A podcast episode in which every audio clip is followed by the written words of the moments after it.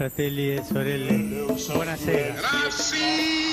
Luterilaisuus ei näy Bismillahirrahmanirrahim. päältä päin kovin paljon. In the name of God. Taantuma on kyllä nuorempia perheitä. Selittelemättä I do not heed. It is this unseen power Vammaiset ovat historian vaiettu vähemmistö. Aiemmin kirkossa opetettiin, että vammaisuus on synnin seurausta, eikä tämä hengellinen väkivalta vieläkään ole täysin kadonnut. Moni vammainen myös törmää usein kadulla kulkiessaan hyvää tarkoittavan kristittyyn, joka haluaisi kovasti rukoilla hänelle ihmeparantumista. Jos vain uskot, sä voit kyllä koska tahansa nousta pyörätuolistas. Saako vammainen ääntään kuuluviin? Voiko hän toimia täysivaltaisena kansalaisena? Nähdäänkö vammainen vai rajoitteensa kautta tai armollisen laupeuden työn kohteena? Millaista ihmiskäsitystä teologia voisi vammaisuudesta rakentaa? Jos on taivas, onko siellä sokeainkeppejä ja kynnyksettömiä ovia? Entä kuuleeko Jumala viittomakielisen rukouksen? Näemmekö toisiamme katsellessamme diagnooseja vai ihmisiä? Tämä ohjelma on Horisontti ja minä olen Anna Patronen. Ja minä Samuli Suompää.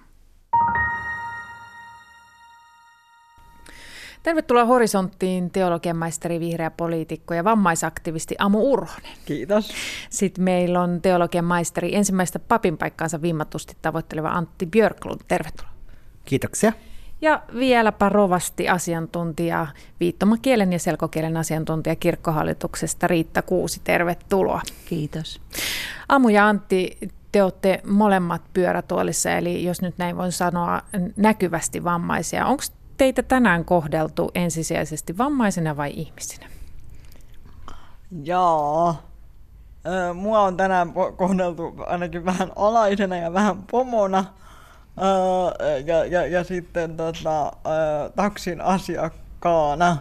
Et niinku, tai jos mä niinku mietin, että mitä kaikkea, mä, mä en ole huomannut, että mua olisi kohdeltu vammaisena. Mä muuten korjaitin, että mähän niitä käytän pyörätuolia, enkä vaan niinku istu siinä. Hyvä. Entä Antti Björk?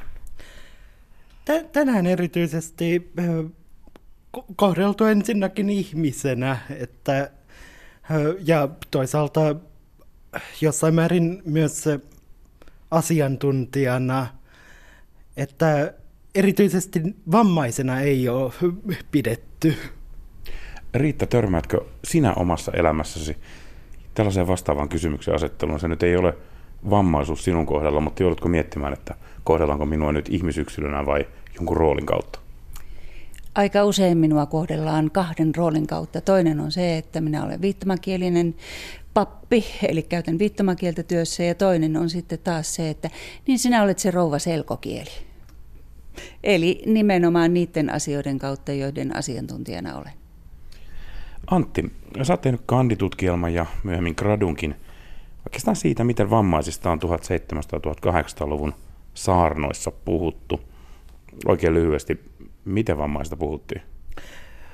Jos otetaan gradun aihe, eli 1800-luku, niin vammaisuus näkyy niissä saarnoissa, mitä tutkin, niin e- erityisesti vertauskuvallisena asiana, että vain aika harvoissa niistä saarnoista niin vammaisuus pystyttiin näkemään to- todellisena asiana, vaan enemmänkin ni- niitä kä- vammaisuutta käytettiin kuvastamaan esimerkiksi hen- henkistä sokeutta tai henkistä kuuroutta.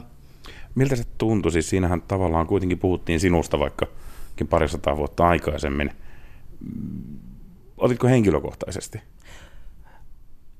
E- En, en, o- en oikeastaan ottanut henkilökohtaisesti, että py- pyrin gradua tehdessä pitämään sen niin kuin tutkija-asetelman siihen tutkittavaan tekstiin, että en, en halunnut nähdä sitä niin kuin it, itseni kautta, mutta kyllä, kyllä huomasi verrattuna 1600-1700-luvun tekstiin, että ni, niissä teksti oli paljon käytännönläheisempää.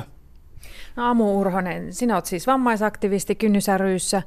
Olet ollut perustamassa vammaisuuden vaiettu historia-hanketta. Olet siinä hankepäällikkö. Niin kerropa lyhyesti, mistä siinä on kyse. No siinä on kysymys siitä, että me pyritään tuomaan yleiseen tietoisuuteen vammaisten ihmisten historiaa, ehkä myöskin korjaamaan sellaisia vääriä käsityksiä, mitä, mitä siitä ehkä on tai mitä eri ajoista äh, niin kuin on vammaisten ihmisten kannalta. Ja, ja, ja sitten tota, meillä on tarkoituksena niin ihan julkaista kirja siitä aiheesta ja järjestää tapahtumia. Ja, ja myöskin yksi tärkeä pointti siinä on, että me tehdään nimenomaan yhteistyötä niin kuin vammaisten ihmisten välillä ja, ja, ja näiden tutkijoiden välillä, ettei käy taas niin, että tutkijat määrittelee, että mistä pitäisi puhua ja mikä on tärkeää nostaa niitä tutkimustuloksia esiin, vaan että se tehdään niin kuin yhteistyötä vammaisliikkeen kanssa, koska me uskotaan, että sillä tavalla mm, se voi tuoda se tieto, mitä meillä historian ammattilaisilla on, niin, niin me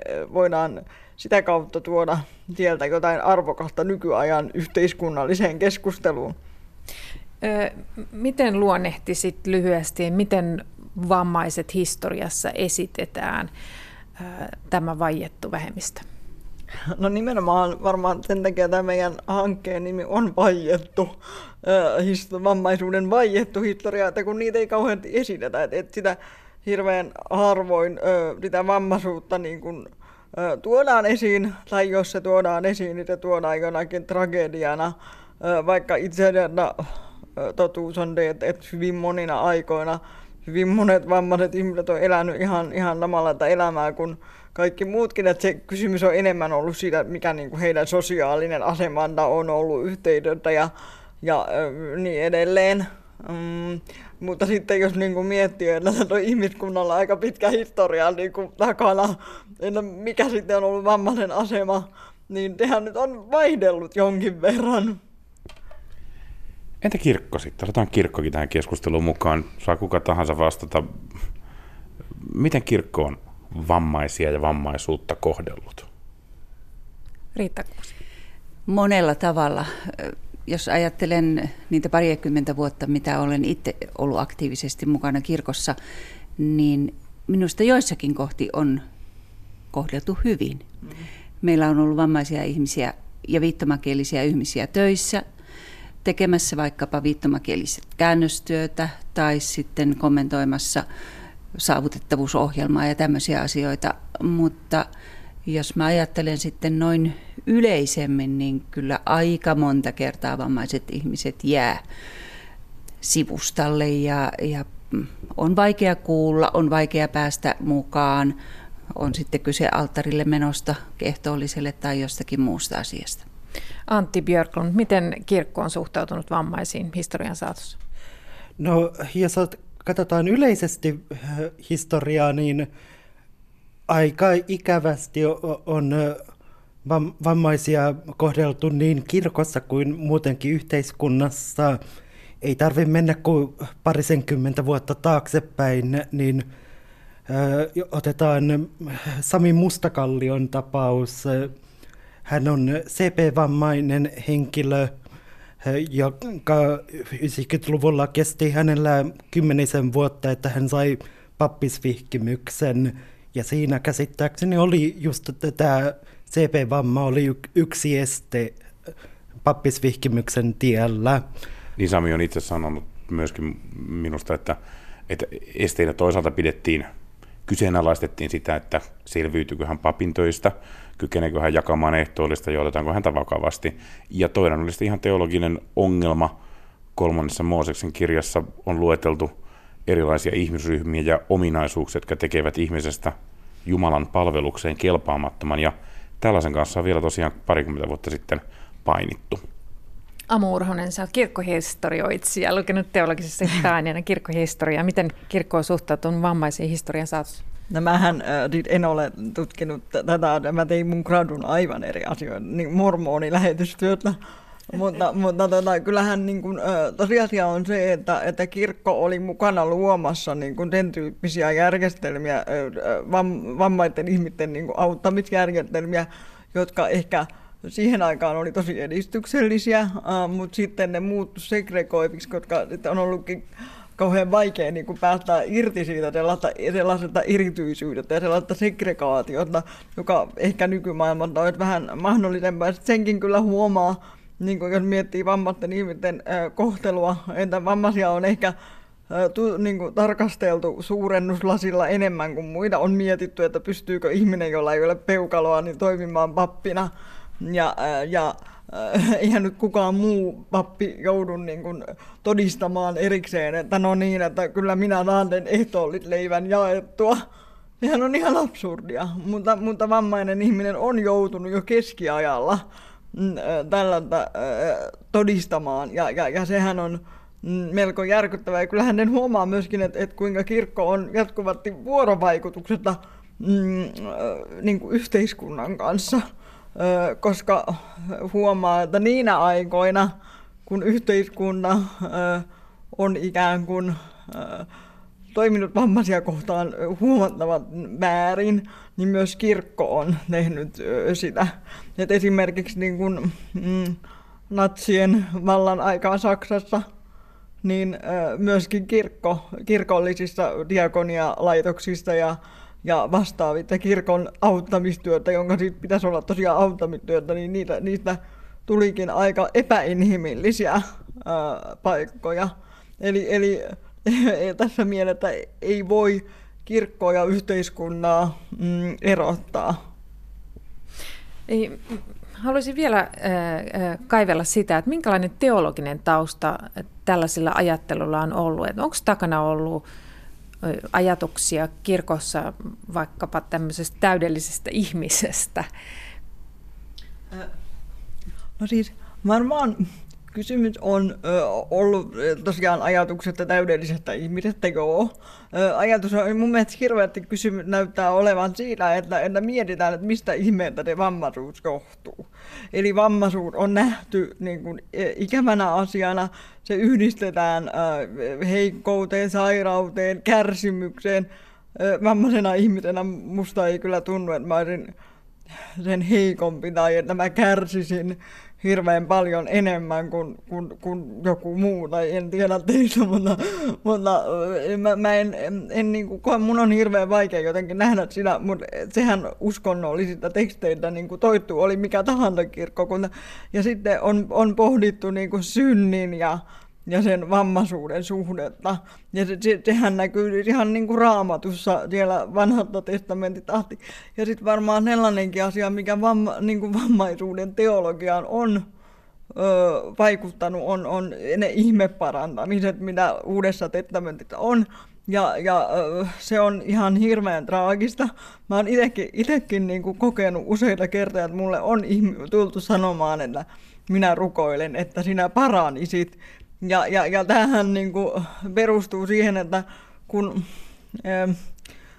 Jeesus, Jeesushan parantaa uudessa testamentissa, tai siellä kerrotaan ihmeparantamisesta, ja nehän on hirveän niin kuin voimakkaita ö, asioita. Mä itse uskon, että ne on enemmänkin symbolisia, että ketään ei niin kuin, ole fyysisesti oikeastaan parannettu, vaan että, että siinä on kysymys niin kuin symboliikasta, mutta ihmiset ei ehkä niin kuin, äh, ymmärrä sitä ja sen takia on myöskin kirkolla ja, ja äh, uskonnollisilla toimijoilla ehkä ollut vähän sellainen ajatus, että, että se asia, jota vammainen haluaa, on, että muuttuisi ei-vammaiseksi. Ja se on ihan, toki siitä on joskus esimerkiksi ajateltu, näin niin kuin naisena tiedän, että joskus on ajateltu, ja joissain kulttuureissa ajatellaan vieläkin, että parasta, mitä naiselle voi tapahtua, on se, että ne muuttuu mieheksi.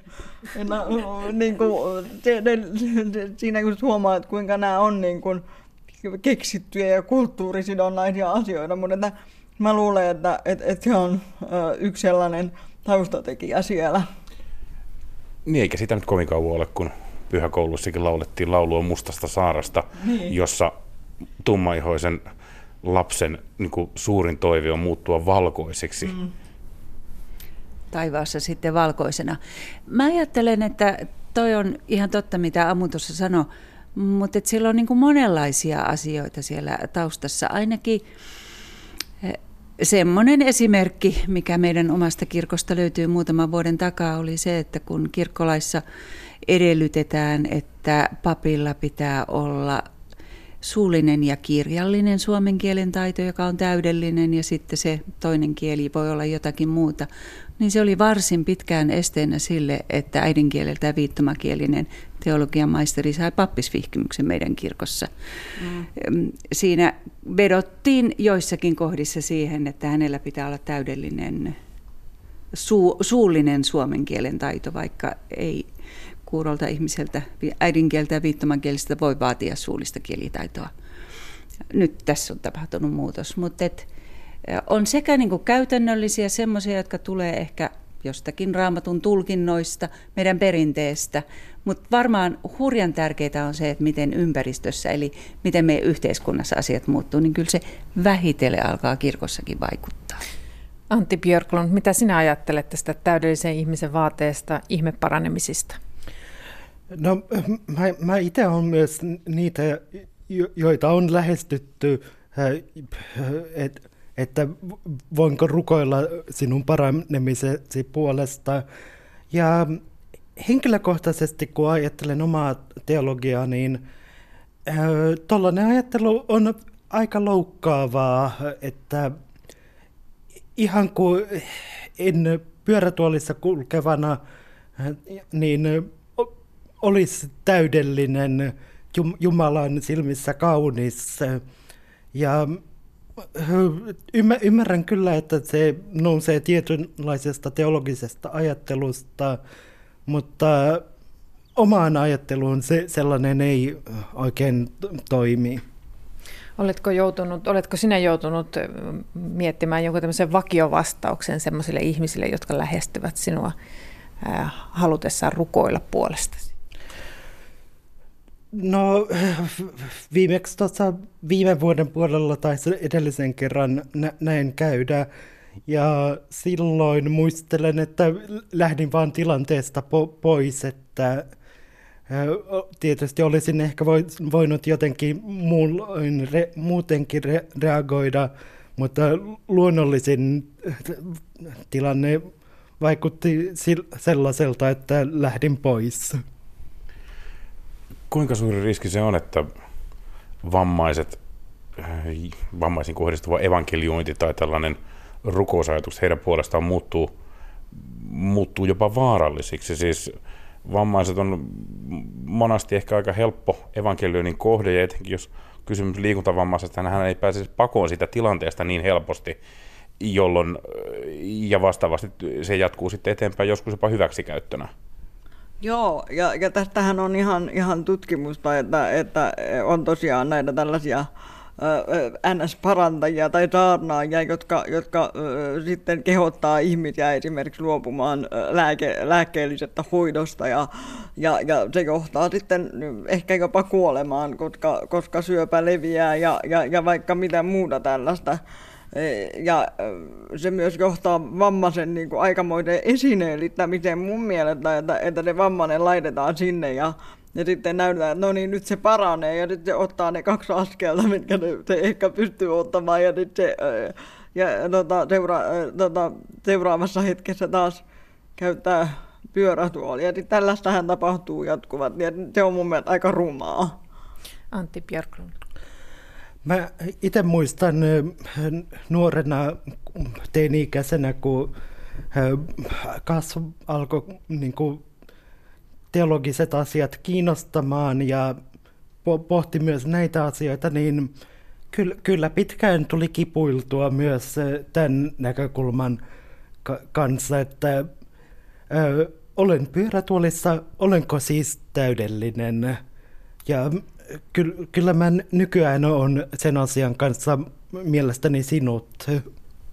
Riitta Kuusi, sinä joudut tässä nyt selvästi altavastajan asemaan, mutta ainakin hetkeksi.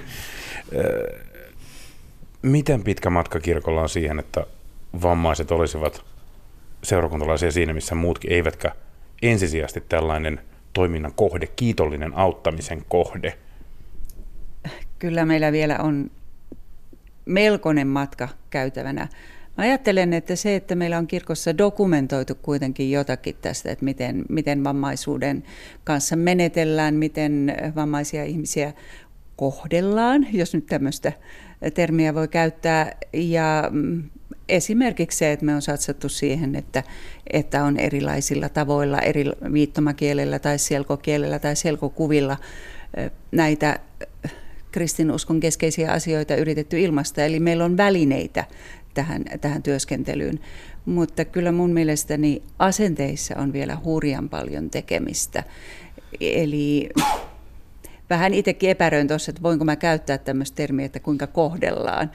En mä ajattele Amua tai Anttia, että he ovat vammaisia tai he käyttävät pyörätuolia. Mulle Amu on Amu ja Antti on Antti. Mä innostuin hirveästi Antin gradusta, kun sen sain käsiini tuolta. Ja minusta oli mielenkiintoista nähdä, että, että hän oli tutkinut tämmöistä teemaa. Mutta jos mä ajattelen sitä, että Antti Gradussa on tutki 1800-luvun postilloja ja sitä, kuinka silloin on saarnattu näistä parantamisihmeistä, niin valitettavan usein samoja saarnoja kuulee tämän päivän Suomessa. Onko muuten kirkko koskaan pyytänyt anteeksi tätä, tämän tyyppistä hengellistä väkivaltaa, mikä valitettavasti on kirkohistoriassa? Mun ymmärtääkseni ei ole pyytänyt, mutta kyllä mä ajattelisin, että olisi ehkä aiheellista miettiä sitä saman aikaan, kun puhutaan näistä monista muista vähemmistöistä ja suhtautumisesta siihen, että viittomakieliset on yksi oma ryhmänsä, jossa se kieli on se kommunikaation väline, mutta ehkä tämmöinen ylimäärä, ylipäätänsä semmoinen niin kuin ihmisten vakavasti ottaminen, eikä nähdä ihmistä vamman läpi, vaan nähdään, että no tässä on nyt joku vaikka kommunikaation este tai on raskas ovi, joka ei aukene, tai kuuluvuus on semmoinen, että täällä ei kykene kuulemaan. No, olisiko tuo nyt mahdotonta, jos siinä sitten olisi vaikka teksti samalla. Nykytekniikalla olisi aika helppoa monia asioita ratkoa. Jonkun tilaston mukaan vammaisia väestöstä on 10 prosenttia. Näkyykö tämä 10 prosenttia seurakunnassa? Siitä näkyy pieni otos ja ne ovat nämä ihmiset, jotka ovat vanhoja, joilla on vanhuuden heikkoutta tai liikkumiseen tullutta vaikeutta tai näkö ja kuulo alkavat olla heikentyneitä, koska se on se joukko, joka muutenkin käyttää niin sanotusti kirkon palveluja aika paljon. Mutta sitten meillä on aika paljon sellaista, että, että mennään omaan ryhmään. Viittomakieliset menee omaan messuun ja kehitysvammaisille nuorille pidetään oma rippikoulu. Ehkä tarvitaan vertaisryhmää, mutta tarvittaisiin myöskin sellaisia yhteisiä tilanteita, joissa kaikki olisi paikalla. Ja tässä palattiinkin sinne vammaisuuden vaiettu historiahankkeen teemoihin suoraan. Amu, miksi te ette näy enemmän? Niin, ää, me vammaiset, niin no tietysti meillä varmaan me, me, me näytään, mutta että millä tavalla me näytään, että, että ollaanko me niitä auttamisen kohteita tai, tai, tai jotain säälittäviä. Niin kuin, kyllä mä oon välillä niin kuin, miettinyt, kun mä oon katsonut vaikka diakoniatyön mainoksia, että siellähän niin kuin, saattaa olla, että vammainen ihminen mm, esiintyy, mutta hän esiintyy se pyörätuoli on nimenomaan sen niin kuin avun tarpeen ja, ja just näiden heikkouden ja kärsimyksen ja kaiken tällaisen niin kuin, ää, ää, jotenkin symboli, symboli ja, ja, ja, se on kyllä ihan, ihan ää, kauhean väärin. Ehkä myös se johtuu siitä, että monesti ihmiset näkyy työn kautta ja vammaiset ihmiset työllistyy ö, keskimääräistä niin kuin vähemmän ja vammaiset ihmiset myöskin ö, viettää kotona niin kuin ihan hemmetin paljon enemmän aikaa. Tämä on ihan siis tilastokeskuksen fakto, niin kuin tilastoista ö, löytyvä fakta. Varmaan sen takia osittain, että ei ole avustajia, ei ole, tai siis ei ole henkilökohtaista apua, ei, ei ole mm, esteettömyyttä. Jotkut, sit mä tiedän ihmisiä, jotka asuu jotain kerrostalon kolmannessa kerroksessa, käyttää pyörätuolia, ja he pääsevät sieltä kerran viikossa ulos niin, että taksinkuljettaja auttaa, kun ei ole hissiä, niin, niin tällaisia tapauksia on aika paljon. Ehkä myöskään niin kuin vammaiset ihmiset, kaikki vammaiset ihmiset ei ehkä myöskään niin kuin uskalla lähteä ja tehdä. Ja vammaisten ihmisten koulutustasokin on huonompi. Et me, me kuitenkin eletään jotenkin yhteiskunnassa, jossa, jossa niin kuin tiedolla ja asiantuntemuksella ja sellaisella jotenkin verkostoilla on aika iso merkitys. Ja mä myös luulen, että meidän yhteiskunnassa ei ihan hirveästi kiinnitetä huomiota siihen, että onko vammaiset ihmiset niin itse aina, ihmet, aina sanotaan, mä kuulen tosi usein just sitä, että kun eihän ne vammaiset ihmiset niin kuin pysty tekemään jotain työtä, mutta meillä kynnyksessä niin meidän kaikki työntekijät on vammaisia. Me, tai me, ainakin, olisikohan ehkä yksi kolmettakymmenettä ei-vammainen. Ja hyvin tästä ollaan pärjätty 40 vuotta. Mutta jotenkin ne, ne, ne, ajatus tuntuu olevan niin kuin se, että et, et, ei me voida vammatta palkata. Ja osittain on kyllä mun mielestä vähän niin kuin, se näkyy siinäkin, että miten vammaiset ihmiset ajattelee niin kuin omista mahdollisuuksistaan sanoa ja olla esillä. Antti, sä oot valmistunut joku aika sitten teologian maisteriksi, eli kuten Amu tässä toivon, olet uskaltanut lähteä ja nähdä ja kokea ja oppia opiskelut teologian maisteriksi, ja nyt haet sitä ensimmäistä papin paikkaa. Mites hyvin tämä työhaku on sujunut ja missä määrin pyörätuoli kysymys tulee vastaan? Mä, mä oon siis joulukuussa 2015 valmistunut, eli vuoden lopulla tulee äh, kolme vuotta valmistumisesta. Sen jälkeen päälle sata työhakemusta laittanut. Osaltaan vaikuttaa se, että on hyvin kausiluonteista tämä työnhaku, että kun hiippakunnissa on vuodessa kaksi pappisvihkimystä, niin se vaikuttaa myös työn saamiseen. Mä, mä oon kyllä uskaltanut ihan aika lailla ympäri Suomen hakea paikkoja pohjoisin, mistä mä oon hakenut, tai olla Sallasta, eli Pohjois-Lapista, ja sain sinne itse asiassa työhaastattelukutsunkin, ja sinne menin. Se oli omalta osaltaan ehkä haasteellista, mutta ainakin osoitti, että intoa työpaikan saamiseen löytyy. Seurakunnassa varmaan on kuitenkin ihan ymmärrettäväkin huoli siitä, että miten ne papin työt sinulta sujuisivat. Pystytkö sä itse arvioimaan sitä, että kykenetkö se siihen hommaan? Oletko sä ollut harjoittelemassa tai kokeilemassa? Opintoihin kuuluu pakollinen seurakuntaharjoittelujakso, sen mä oon itse suorittanut Olarin seurakunnassa ja lisäksi mulla on vuodesta 2011 ollut Helsingin tuomiokirkkoseurakunnassa ehtoollisavustuslupa. Mä oon sitä käyttänyt keskimäärin kerran kuukaudessa aika aktiivisesti. Ja, se, ja myös kotiseurakunnassani Tapiolassa on ollut ehtoollisavustajana ja kyllä siitä on sanottu, että se sujuu hyvin. Riitta, osaatko arvioida, että onko sulla ajatuksia siitä, mitä kirkko voisi tehdä, jotta Antti ei olisi avustamisen kohde, vaan hänelle maksettaisiin kuukausipalkkaa? Mä ajattelisin, että mitä enemmän meillä on monenlaisia ihmisiä seurakunnassa työssä, niin sitä uskottavampi seurakunta on. Ja olen hyvin monta kertaa ikävöinyt esimerkiksi näitä kuuroja työtovereitani tuolla kirkkohallituksessa. Tuntuu siltä, että jos ei näy, niin silloin semmoista ilmiöä ei ole olemassa. Eli juuri tämä, mistä äsken puhuttiin. Jos minulla olisi voima ja valta, niin palkkaisin kyllä Antin töihin hyvin äkkiä. Kuunneltuani hänen esitystään, hänen puhettaan, hänen tapaansa ottaa asioista selvää ja, ja kertoa niitä, niin ne voisivat olla mielenkiintoisia saarnoja. Kuuntelet Horisonttia. Kanava on Yle Radio 1. Me puhutaan tänään vammaisuudesta ja kirkosta. Ja meillä on täällä Amu Urhonen, Antti Björklund sekä Riitta Kuusi. Ja mä haluaisin jutella teidän kanssa vielä hetken vammaisuuden teologiasta. Eli jos ajatellaan sitä, että mm, kirkolla on merkittävä rooli yhteiskunnassa tänäkin päivänä – ja se, mitä kirkko opettaa ihmiskäsityksestä, niin se vaikuttaa väistämättä myös yhteiskuntaan. Mitä voisi olla tämmöinen terve vammaisuuden teologia? Mitä sä ajattelette? No mä luulen, että, että semmoinen niin kuin hyvä vammaisuuden teologia, jos mä, mä, mun mielestä terve on ehkä vähän outo sana tästä kohdasta, en, en, koska mä en ite, mä niin kuin ite en, mä, mä en ole niitä ihmisiä, jotka ajattelee, että tärkeintä elämässä on terveys enemmänkin ajattelen, että tärkeintä elämällä on niin kuin hyvyys. Tota, niin, mitä se voi olla? Se voi perustua siihen, että jokainen on tota, Jumalan luoma ja, ja sellaisena on tärkeä, niin ihmisenä tärkeä. Jokainen on ihminen riippumatta ää, niin kuin omista, mm, omista tota, oletuksi, tai omista ominaisuuksistaan.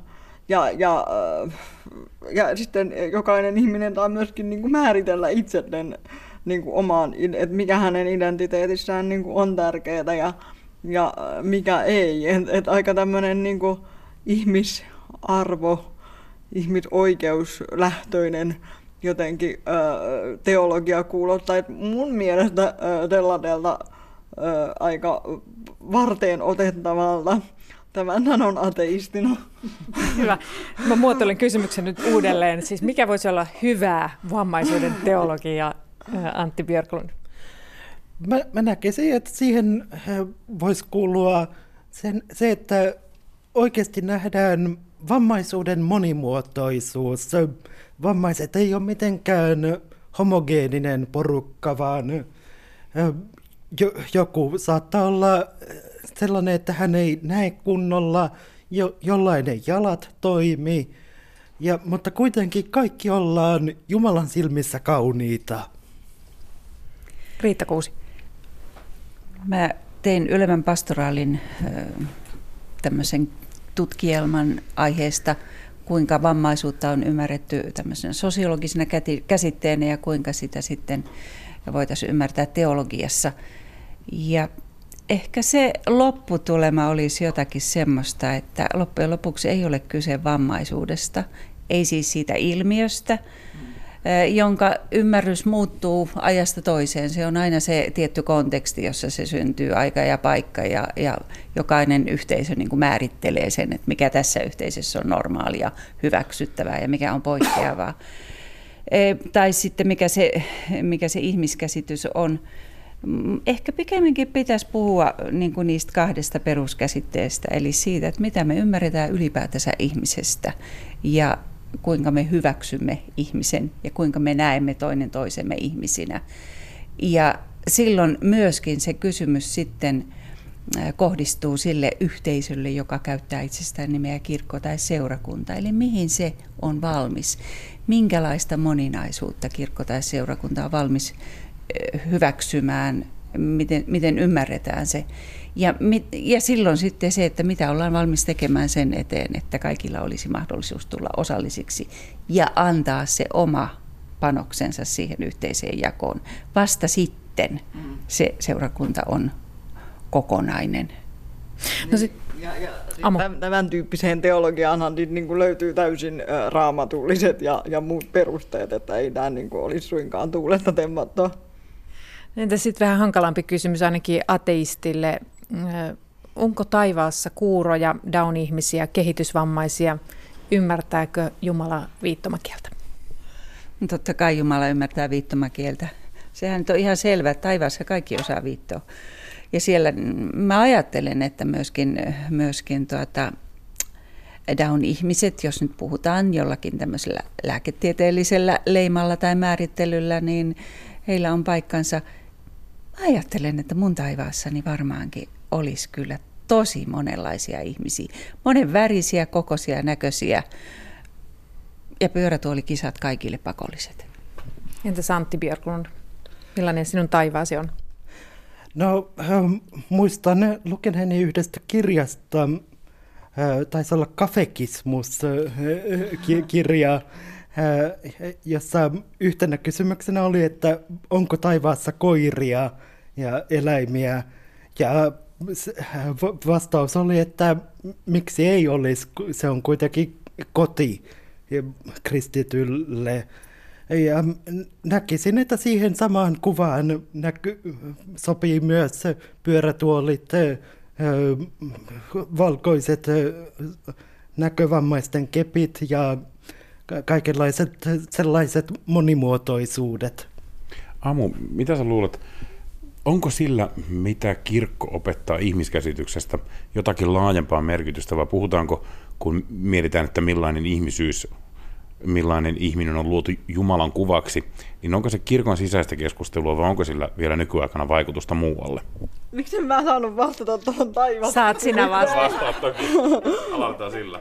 No ensinnäkin, niin, niin, totta kai mäkin olen tätä pohtinut, kun mä oon teologiaa opiskellut ja niin kuin miettinyt, että, että kun on tosiaan tällä, tämän tyyppisiä niin kuin, äh, kirjoituksia, että taivaalla ei ole kuuroja, taivaalla ei ole, äh, niin kuin, taivaassa sinu, sinä, sinä, tota, sinä pystyt kävelemään ja muuta, ja se on mun mielestä kauhean loukkaavaa. Ja niin, niin mä oon niin miettinyt, että jos taivas on niin se ihannetila, ja kuitenkin niin vammaisuuskin on sellainen leima, mikä meihin isketään, niin ehkä ää, taivaalta ei ole minään sellaisia leimoja, jos se on niin se ihannetila. Että silloin se vammaisuus on oikeasti vain niiden ihmisten ominaisuus, jolle ei tarvi antaa mitään loukkaavia tai ikäviä nimiä, vaan että se on paikka, jossa on ihmisiä. Tämä oli muuten mahtava vastaus Ja, ja myös koiria ja kissoja. Y- yhdyn täysin tuohon mielipiteeseen, että hy- hyvin sanoit sen, että taivaassa ei ole leimoja. Entä sitten se vammaisuuden teologian muu merkitys ja se, että nyt vaikkapa se, että mitä kirkko opettaa siitä, ke- millaisia ihmisiä taivaassa on. Mitä sä Aamu näet, onko se kirkon sisäistä keskustelua vai vieläkö se vaikuttaa siihen, mitä asiasta puhutaan kirkon ulkopuolella? Kirkkohan on niitä kuitenkin niin kuin yhteiskunnan toimija. Se on aika iso yhteiskunnallinen toimija ja sen toiminnasta ollaan kiinnostuneita. Me seurataan kirkon jäsenmäärää lehdistä jatkuvasti. Ei me jonkun AY-liikkeen jäsenmäärää niin paljon seurata kuin kirkon. Ja, ja, ja, ja kuitenkin piispat on näkyviä hahmoja. Me ollaan nähty viime aikoina vähän liikaakin yhden piispan niin kuin merkitystä yleiselle keskustelulle. Öö, ja tota, niin kuin, et, et kyllähän se on olennainen. Oikeastaan mitä kuka tahansa sanoo tai tekee, niin voi olla merkittävää, jos sen tekee aktiivisesti ja aloitteellisesti ja, mm, ja jos sillä, tai jotenkin eri tavalla. Niin, niin kyllä mun mielestä kirkko on merkittävä ja se voisi olla vielä merkittävämpikin siinä, että se näyttäisi esimerkkiä, että se nimenomaan osoittaisi sellaista mm, vammaiskäsitystä, sellaista yhteiskunnallista ajattelua, mikä olisi vammaispoliittisesti viidatta. Ja mun mielestä itse asiassa arkkipiispa Kari Mäkinen on aika hyvinkin niin kuin, tuonut esiin hyvin tällaisia mm, inhimillisiä pointteja ihmisoikeuksista. Mm, Ja varmasti ne on mennyt läpi monelta, koska hän on myös sellainen hahmo, jota monet monet ihmiset arvostaa. Hänen ajatuksiaan arvostaa. Sitä paitsi hän osaa, papeillahan on sellainen hyvä puoli, että he osaa hirveän selkeästi muotoilla vaikeitakin ajatuksia, koska se kuuluu heidän työhönsä. Ja mä luulen, että tätä ominaisuutta voisi kyllä tässäkin asiassa ihan surutta käyttää enemmän. Tämän keskustelun aikana on mainittu kolmannen Mooseksen kirjan käsitys asiasta, puhuttu 1600, 1700, 1800-luvuista ja nykyajasta. Tähän ohjelman loppuun maailma ei ole valmis, mutta ollaanko me nyt menossa hyvään vai huonoon suuntaan? Mihin te näette, että mihin suuntaan asenteiden kanssa tällä hetkellä ollaan menossa? huonompaan suuntaan. Ihmisoikeussopimuksia vähätellään koko ajan enemmän. Meillä on muun muassa maailman, maailman suurimman ja vaikutusvaltaisimman valtion ihminen, tai siis presidentti, on sitä mieltä, että, että ihmisoikeussopimukset on vaan hänen, hänen egonsa tiellä.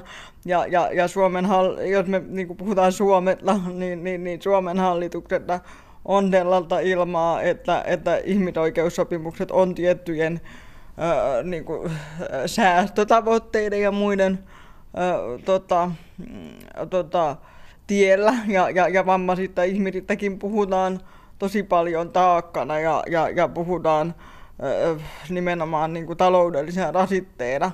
Eli mun, okei, mä en ole ehkä myöskään hirveän optimistinen luonne, mutta niin kuin mun yhteiskunta-analyysi on se, että, että suunta ei ole ö, parempi. Antti Björklund, mikä sinun yhteiskunta-analyysisi on vammaisuus 2010-luvulla? Jo- Jossain määrin yh- yhdyn tuohon näkemykseen, että esimerkiksi sote-uudistus tulee myös vammaisten näkökulmasta vaikuttamaan tila- tilanteeseen.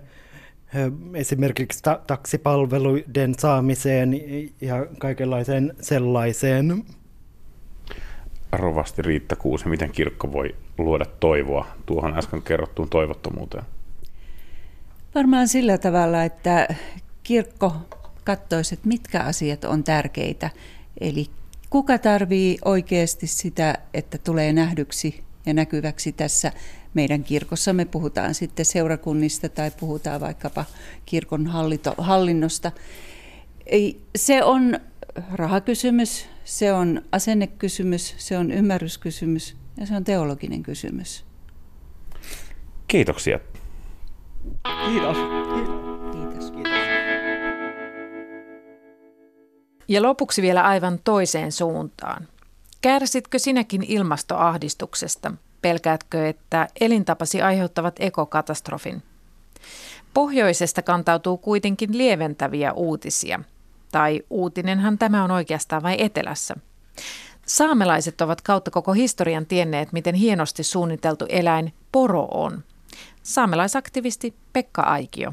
Meidän herramme ja evoluutio ovat tehneet yhteistyötä ja tehneet saaneet aikaiseksi semmoisen eläimen, joka parhaiten arktisen alueen reunaan, havumetsän ja tuntran väliä liikkuvaksi sopeutunut. Mikä siinä porossa nyt niin erinomaista on? Kyse hänen kotieläimestä, semmoista hirven näköisestä lehmästä. Joo, se saattaa siltä näyttää vähän, mutta se ei ole lehmä se kykenee kävelemään paljon. Se syö ja kävelee. Se ei tallaa yhtä paikkaa eikä syö yhtä paikkaa putipuhtaaksi, vaan se kävelee ja syö. Se on siis ekologisesti viisas eläin. Se on kesällä normaali märehtiä. Silloin kun saatiin liikkua, niin poro oli merenrannassa. Ja merenrannassa tapahtui vasominen. Poro oli normaali märehtiä. Se söi kaikkia vihreää, mitä oli olemassa.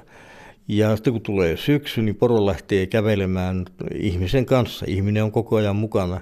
Ihminen kuljettaa tokkaa poh- etelään päin ja, ja, ja juuri ennen kuin lumi sataa, niin poro rupeaa syömään maajäkäliä, jos niitä on. Ei jäkälät ei ole loppunut. Poro vaihtaa vain tyynesti mahansa ja ruoansulutuskanavistonsa fysiologiaa ja ja tulee toimeen talvella. Eli poron avulla on mahdollista liikkua ja käyttää näitä niukkoja luonnonvaroja, mitä täällä on, siis jäkäliä. Ja nyt kun puhutaan ilmastonmuutoksesta, niin olisi hyvä muistaa, että poro jarruttaa ilmaston lämpenemistä. Toki en usko, että ihminen ja ihmisen voimilla edes poron avulla on mahdollista muuttaa luonnon isoja prosesseja.